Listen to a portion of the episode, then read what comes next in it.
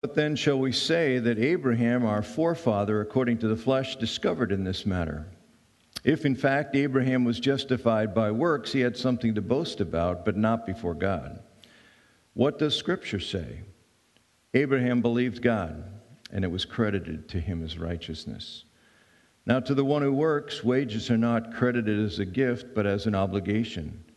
However, to the one who does not work but trusts God who justifies the ungodly, their faith is credited as righteousness. David says the same thing when he speaks of the blessedness of the one to whom God credits righteousness apart from works. Blessed are those whose transgressions are forgiven, whose sins are covered. Blessed is the one whose sin the Lord will not count against them. Let's pray.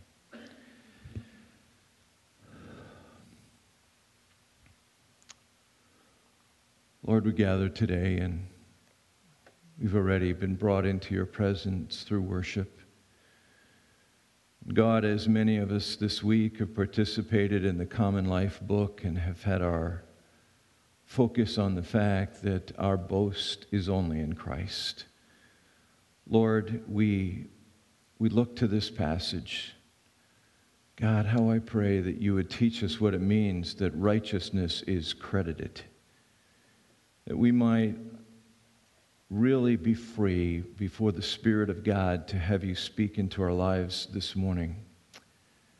Lord, mesmerize us again, stun us again with the reality of what it is that Jesus Christ has done, is doing in our lives, I pray. In Jesus' name, amen.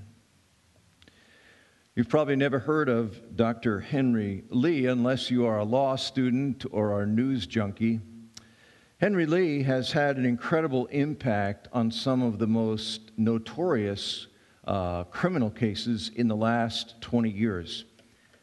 Henry is a forensic scientist. He uses scientific techniques and observation in criminal court cases, primarily being hired by the defense. He was an expert witness in the O.J. Simpson trial. He argued that, famously argued, that the blood that was found on the socks of O.J. Simpson, which had actually uh, been overlooked and had sat in the lab as they had brought all the stuff in, and somebody found them. And uh, he argued that there, the blood on the socks actually was not blood that would have been applied when somebody was walking in those socks, but rather was socks that would have been, had blood applied if they were lying flat. And he argued, or the defense attorney argued on his evidence that the, the evidence had been tampered with, and it was a major part of the trial. He was uh, brought in as an expert witness in the JonBenét uh, Ramsey trial and three or four other famous trials. He was even brought in and around 2000 as an expert witness as they tried to reopen and reevaluate the uh, JFK assassination. If you want an expert witness, Henry Lee is your man. As we come to chapters 1 through 3, Paul has made his great claim about justification, about this this doctrine that literally means being declared righteous and acceptable to God. And Paul his, has argued in chapter 3 that we are declared righteous by faith alone, sola fide. It is a faith that excludes boasting, and it is a faith that upholds the law, is what he has been arguing in the verses we just read in the end of chapter 3 last week. Now, in chapter 4, Paul is calling for expert witnesses. He says it this way in chapter 4, verse 1 What then shall we say that Abraham, our forefather, discovered in this matter? Let's listen to Abraham's witness. What did Abraham and David discover in this matter of how to be acceptable to God? Now, frankly, this was genius on Paul's part. Paul goes back and he uses the testimony of Abraham, the father of the Jewish nation. Abraham, who was actually the one the whole thing began with, the nation of Israel began with Abraham, where God promised he would bring a people uh, out of him, even though he would, he would be having the child well past child rearing age. He would uh, have a nation, he would take them to a, a an appointed God given land, and he would bring his blessing upon this people. The whole Israel thing started with Abraham. And then he goes to David. David, the king extraordinaire of Israel, the most famous, the most godly, whose reign reached the zenith of influence and glory in Israel's history. And Paul says, I'm going to bring in exhibit, ex, expert witness one and expert witness two and see what they say is the basis of people being made acceptable to God. So, what does their experience tell us about how to be acceptable to be with God? Will they agree with Paul and his emphasis on sola fide? Or will they rather agree with the, the works oriented Jews of his days, some of which were infiltrating the churches to whom he's writing? And we read five things that they discovered regarding acceptance with God. And the first of those is found in verse 1 and 2 Acceptance with God has always been based on righteousness. He is really talking about the timeless basics of acceptance with God. And he goes back, and now he's t- eh, foundationally reminding us that the whole thing he's been talking about is this concept called justification or being justified, to declare righteous. Now, I'm really hoping this is a term that we're starting to uh, feel at home with and be really familiar with. Justification is to justify someone, is to declare that they have the validating performance record to open a relationship and to enter in, pass through the door into a relationship with God. As I've, as I've said before in the last couple of weeks, we have validating performance records all over in life. Uh, we're constantly having these things that give us credential to have open doors. Our resume, our credit rating, our GPA, our SAT scores, our, our report card are all validating performance records that open doors to us.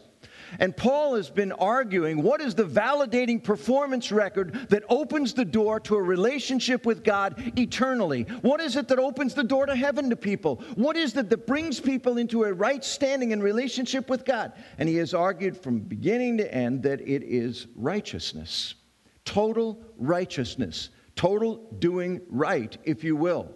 Now, God established that standard with humankind when he created them. Most theologians believe, uh, most biblical theologians call this his, the covenant of works that God uh, established with mankind. If they lived faithfully and yielded to God's will fully, they would achieve righteousness. And of course, Adam and Eve, Adam is the, the, the figurative head of, of, of human society. Um, Adam, as our representative head, failed miserably. He was no sooner seemingly given the test, uh, and he allowed little time to, to even in paradise, before he abysmally uh, flaunted his independence from God and his will and ate the one thing that he was told not to do. He failed the covenant of works, and the result has been described for us in chapters 1 through 3. Paul has been arguing all of the human race has fallen short of the bar for acceptance with God.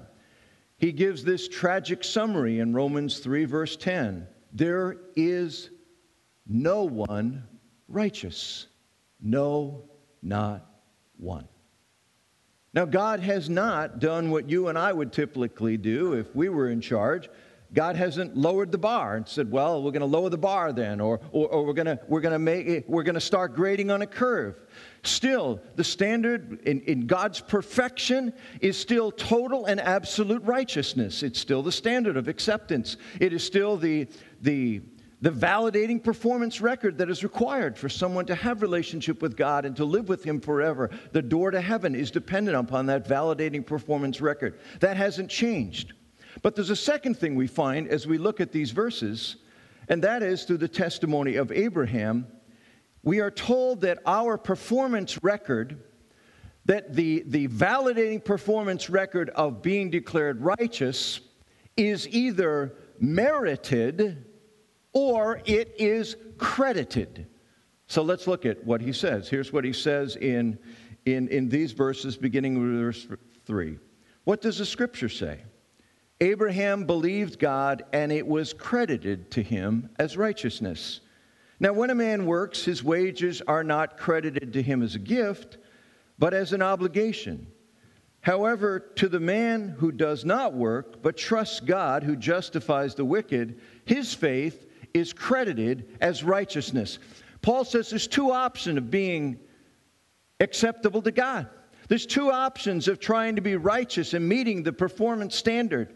One is you can merit it. You can do it like a, a and, and, try to get acceptance based on like wages of an employee. If, if, and if you put that that uh, slide up. I think I have it there. Do we have merited credit, credit, credited? Yes. Okay, merited wages of an employee for work you did. That's one option. The other option is it's credited, gift freely credited to you by someone else's work. And he says there's only those two options. So he said, What happened with Abraham? He said, Abraham did not stand in his relationship with God, he was not acceptable with God on the basis of merit. He didn't earn the relationship with God. He didn't earn this standing with God. Genesis 12, 6 rather says that he was credited with righteousness on the basis of his faith. Now, this phrase was credited, this term credited, this verb, is, is dramatically important. It's the center of this entire passage in Romans chapter 4. As a matter of fact, the word credited here is used 41 times in the New Testament. 11 of them are in Romans chapter 4. It's the whole message of Romans 4 that we have a credited righteousness. It's an accounting term.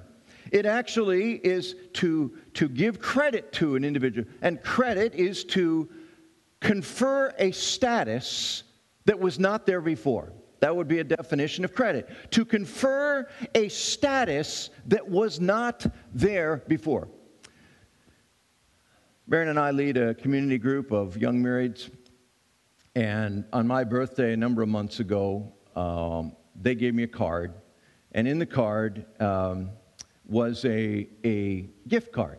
And the gift card was, one, uh, it was like a Visa gift card that they had deposited some money into an account.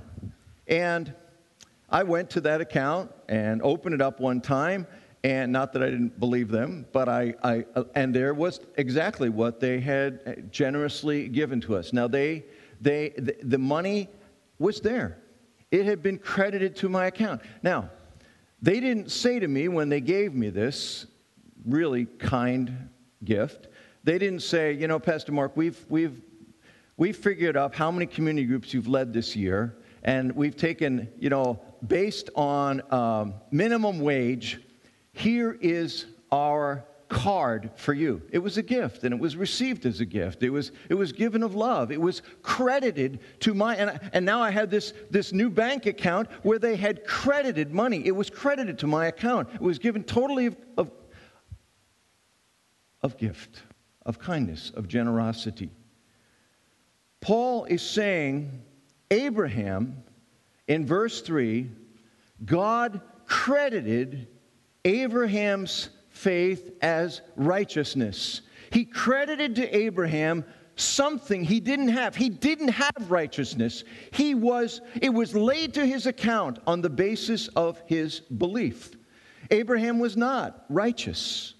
He was not perfect and blameless. He didn't have a validating performance record of always doing the right things. Matter of fact, he was a weasel in the way he, he, he failed to protect his wife on a couple of occasions.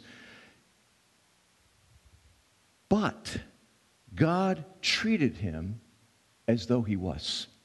God treated him on the basis of his belief, and we'll look at that in a moment, what that was, as righteous, as fully having a performance that validated acceptance with God. While, here's the key, while unrighteous, he was counted as righteous. Romans chapter 4, verse 5 even says it this way God is the one who justifies. Remember what that means. God is the one who declares righteous the wicked.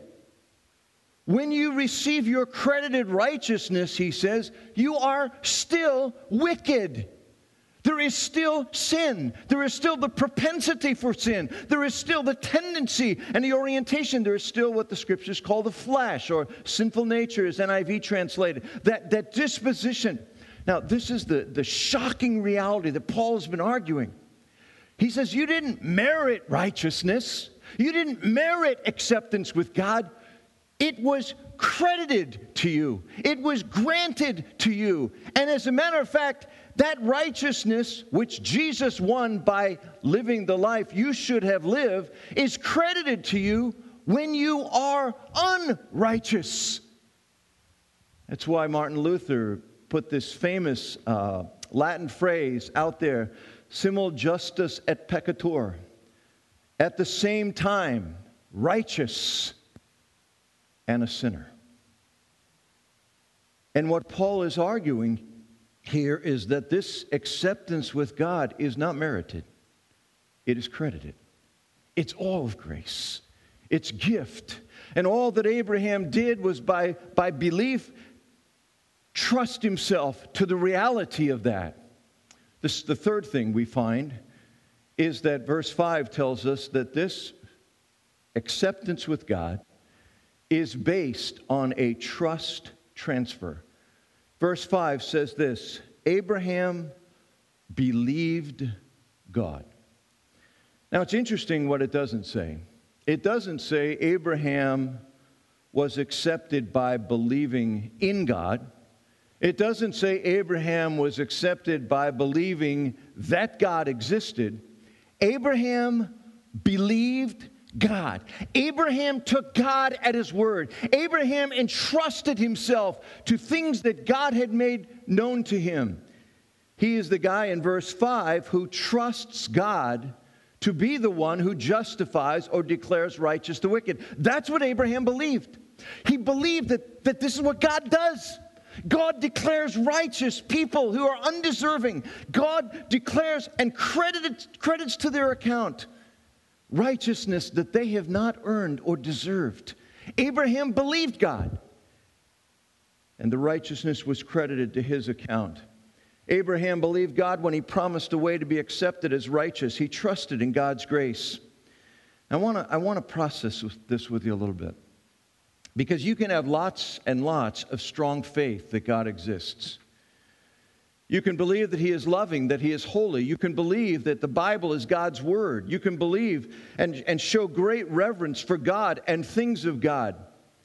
Yet, all the while, you can be seeking to be your own Savior by trusting in your own performance, in religion, in your moral character, in your piety, in your goodness as a human being. To say saving faith is a trust transfer is to think consciously about where your trust is in yourself, or is it completely, wholly in God as your Savior? Years ago, uh, Dr. James Kennedy had, had put an evangelistic methodology called Evangelism Explosion. And he had a question in there that he encouraged you to use as you, and I, I used it many times with people, just I still use it at times basically trying to ascertain more for the individual than for your, you who are talking where they were placing their trust. And here was the way he worded the question. He said, If you were to die tonight and stand before God and he were to say to you, Why should I let you into my heaven? What would you say? And in response to that question, there are a variety of things that people could answer. And I want to I want to share a few.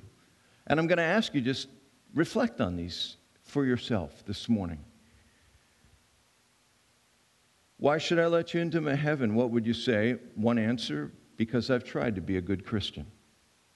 That's, a, that's an answer that, that many, many people have. I would guess a number of people that are, are listening to my voice. Secondly, some people would say, because I believe in God and try to do His will. Third, some might say, because I believe in God with all my heart. Now, I want to leave all three of those up there just for a minute and show one common reality in all of them. Because I have tried my best to be a good Christian. you are still trusting in your own work to be accepted. I've done my best. I'm trying. it, it is still wanting to merit righteousness and acceptance as opposed to what Paul is talking about here. A second thing is because I believe in God and try to do His will. This is it, it's it's salvation by faith plus works. But it is not sola fide. It is not faith alone. It is not as Paul describes it in, in Romans 1:17, faith from first to last, from beginning to end, from alpha to omega. It's all faith. It's not that our acceptance with God is partially credited and partially merited, partially a gift, and partially earned. It is totally a gift. It is totally credited. Third, because I believe in God with all my heart, this is making faith into a work. It's also saying it's on the basis of, of my work that faith. Now, here's the thing about all these things. In each case, you may be religious, you may be spiritually oriented, you may be a good person, but you are not someone who has transferred your trust from yourself to God's salvation in Christ. Okay, Mark, so you, all right, so you had this trick question. And, all right, so, so what should somebody say when they appear before God? And he says, Why should I let you into my heaven? Well, this is the only answer I think there is.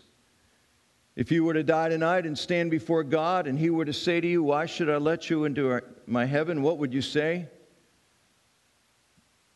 On the basis of my life, actions, my thoughts, my words, my righteousness? God, there is no reason you should let me into your heaven. But I have transferred my trust to someone else. I have, by God's grace, made a trust transfer.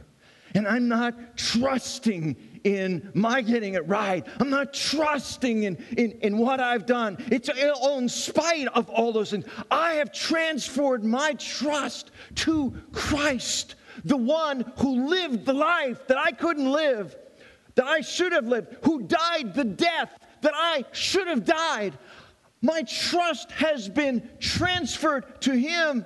Why let me into my heaven? Your heaven? Nothing in me everything in Christ. To transfer your trust is to say, there is not one speck of reason you should let me into your heaven. That your acceptance of me is totally only founded, that you have credited righteousness to my account because I've transferred my trust to Christ.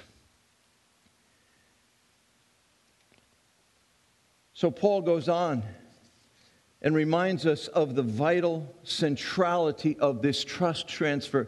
And I think this whole reality is, is pictured in a beautiful old hymn called Rock of Ages.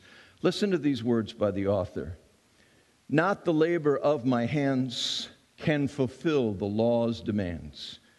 Could my zeal no respite know? Could my tears forever flow? All could never sin erased.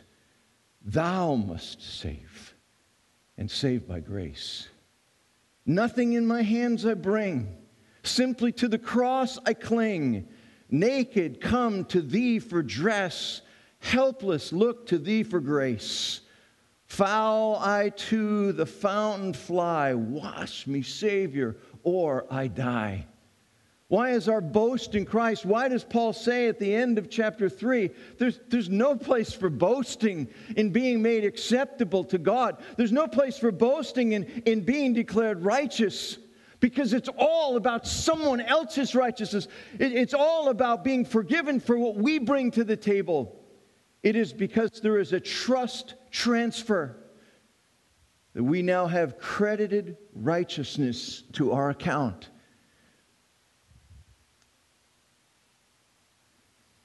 Just before I move on, I just want to I want to encourage you this morning to really think about that. What are you trusting in? In your relationship with God? What are you trusting in in your hope of eternal life? Have you made that wholehearted trust transfer? It's what salvation is, it's what being born again is, it's, it's what embracing Christ is. It is transferring our trust wholly from self and fully onto Christ, who lived the life you should have lived, but who also died the death you should have died. The fourth thing that we learn from these expert witnesses is it involves forgiveness for our record. He says this in verses 6 through 8. And basically, he's asking the question all right, I've, I've talked about Abraham, so what, what did David have to say about how we are accepted with God? Is it merited or credited? And here's what David said, or what he says about David, and then he quotes David. Verse 6 David says the same thing when he speaks of the blessedness of the man to whom God credits righteousness apart from works. Here's what David says Blessed are they whose transgressions are forgiven, whose sins are covered. Blessed is the man whose sin the Lord will never count against him. The word count in verse 8 is actually the same word credited. Now, what he does is take the other side of the cross, if you will. I've said this often. Jesus, in his work for us, did two things for us. We're told that he uh, that, that his righteousness was credited to our account. We became liable for his righteousness. But the other part is the one that Paul that David is talking about. He says, in this transaction of being made acceptable to God, not only did God give us the righteous standing of Christ, but first, what he did was he took our sins, our failure to live righteously, and Jesus died for them. Jesus provide forgiveness for us. So he became liable for our sins. They were credited to his account, and then his righteousness was credited to our account. And Paul says, David's saying the same thing. He's saying the same thing. He's talking this side of the cross, the side that says, we're not called guilty for our sin because our sin has been credited to Christ. He died for them. And if by faith we have received Christ as Savior, our sins are no longer credited to our account, they're credited to Christ. And His righteousness is now credited to our account. And He said it all comes about by a faith, a trust, transfer in Christ. So basically, he says, What is it to David? Is it merited? No. Credited. Credited. The fifth and last thing we see in this passage, and I'm just going to highlight these final verses. This acceptance with God is offered to all who come with faith. In verses 9 through 16, Paul is talking about, you know, uh, Abraham experienced this before he was circumcised. It's, it's not about being a Jew. It's not about being a part of the people of God. It's not about certain works and, or certain cultural uh, or even religious standing that you have. He said, This is for anybody Jew, Gentile, any people group, any ethnos. All come, all based on a trust transfer from self to God's grace. And then in verses 17 to 25, Paul then gives a, a, a case study in faith. And I'm just going to highlight this and, and sort of seed this for your further study. But he talks about faith as a concept. And he says three things that are here when he, when he talks about faith. And he says this when God told Abraham as an old man, and he was 100, actually, he was, he, he was younger when he heard it, but it was when he was 100, it was reiterated to him that God was going to bring out of his loins a, a nation. And he would have as many descendants as the stars of the sky, it says. Abraham believed God. And, and, and Paul uses that experience to say, this is the kind of faith I'm talking about. It's wholehearted faith, it's full trust, it's true transfer faith. And he says, this isn't only true in our Christian acceptance into a relationship with God, he said, This is the way Abraham lived his life. This is the way we are to live our lives. It is sola fide, not only to enter a family of God, the family of God, but it is how we live in the family of God. It is a life of dependence and trust in everything that God is doing in your life this morning. All the things that are going on, God is doing to help your trust in God grow. The greatest evidence of spiritual growth is trust, always. It isn't devotion, it isn't zeal, it isn't, it isn't, I can use my spiritual gifts better. The greatest example, the greatest expression of spiritual growth is that we trust God more. And so, what are some of the pictures? Well, he gives us three, and I'm just going to highlight them. First of all, in this case study of faith, to believe that reality is greater than how we feel or how things appear. Abraham faced the fact that his body was as good as dead, but he still believed. And he said, There's no reason to, to believe that I could possibly sire children. Secondly, to focus on facts about God.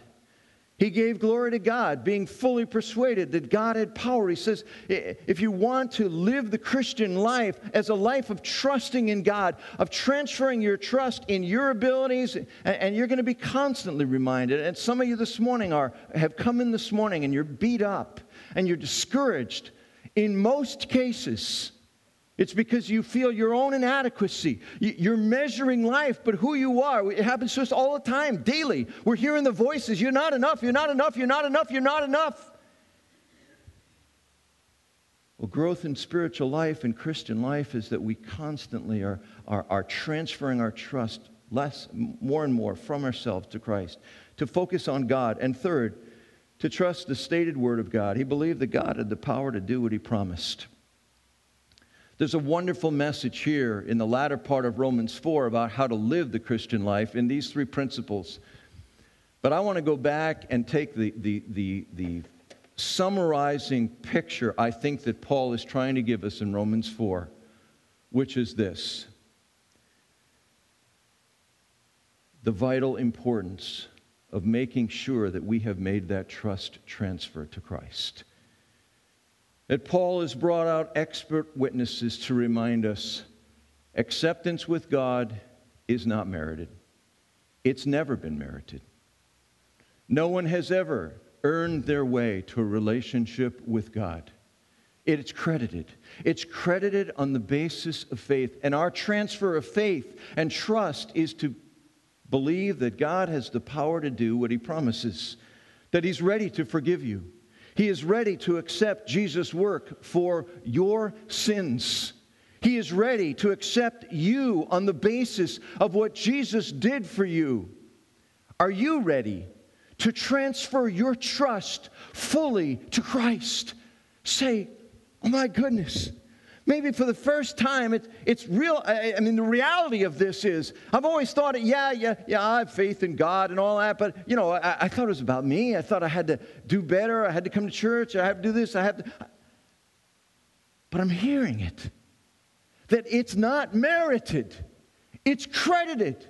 It's laid to our account as we trust in the one who has lived the life we should have lived, and he died the death we should have died. It's all of grace. And because it's all of grace and it's all of Christ, it's sola fide. It's all of faith. It is humbly acknowledging our need and transferring our trust from ourselves into Christ. I don't know where you are today, here in Mount Laurel, here in Collingswood. But I think this passage is a very important one for us to take time to just reflect on. Am I sure that I've transferred my trust to Christ? I'm not talking to you believe in God. I'm not talking to you, to you, would you say you love God? I'm talking about have you trusted your eternal destiny with Jesus Christ, received him as your Savior, changed your mind, which is what repentance is, about yourself and seen that you bring nothing to this except desperate need. Would you today transfer your trust to Jesus Christ as Savior And Lord, let's pray. Lord, you look at our lives and hearts.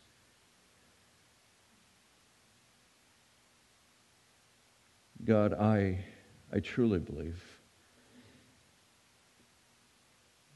that even within the doors and walls of churches today, there are many people who are still in need of transferring their trust to Jesus. Lord, it is my prayer, it has been my prayer for this message that the Spirit of God would mercifully, graciously speak into the lives of people. Lord, do the work that only you can do. Convince of truth, convince of need, draw people to the incredible freedom of entrusting themselves eternally to what Jesus has done for them, both in his life and in his death. Lord, speak to our lives today. Draw us to yourself, I pray. With every head bowed and eye closed this morning, no one looking around in this room except myself and one of the leaders there at Collingswood that they could be praying for you as I'm going to pray here in Mount Laurel. Maybe you're here and, and God has spoken into your life this morning. And maybe there's just come this dawning reality. I need a trust transfer. I need to entrust myself to Jesus Christ as myself. He came for me. He came to die for me. He came to live righteously for me that I could be made acceptable. But I've trusted in me, and today I feel compelled that I need to and want to trust in Christ. And right now, right here, at this moment, your heart's cry is to say, I want to receive Jesus Christ right now. I want to transfer my trust to Christ. Would you just pray for me? And again, nobody looking around but myself and one other person there in Collingswood. If you're here like that, I'm just going to ask you, and no one looking around, just slip up your hand that I could pray for you personally. As God speaks into your life, just lift up your hand, take it down. Thank you. Thank you. Thank you. Oh, God. We're humbled that you want us. The more we go into the lower levels, the deeper levels in our hearts and lives, the more we are confronted with what we are. And yet, you wanted us to be your children. Lord, for each hand that's been raised, Collingswood and Mount Laurel, God, how I pray that you might draw them to that place of embracing Jesus Christ as Savior, transferring their trust to you. In Jesus' name I pray. Amen. Thank you. I'll go in peace to love and serve and enjoy the Lord. And if you did raise your hand, uh, or you did not, and God was speaking to your life, I'd love the opportunity sometime today, another time to just sit with you and, and talk about that and, and uh, think how that can be real in your life and also how you begin to really grow in, in light of that. I'd love the chance to do that. Thank you, everybody.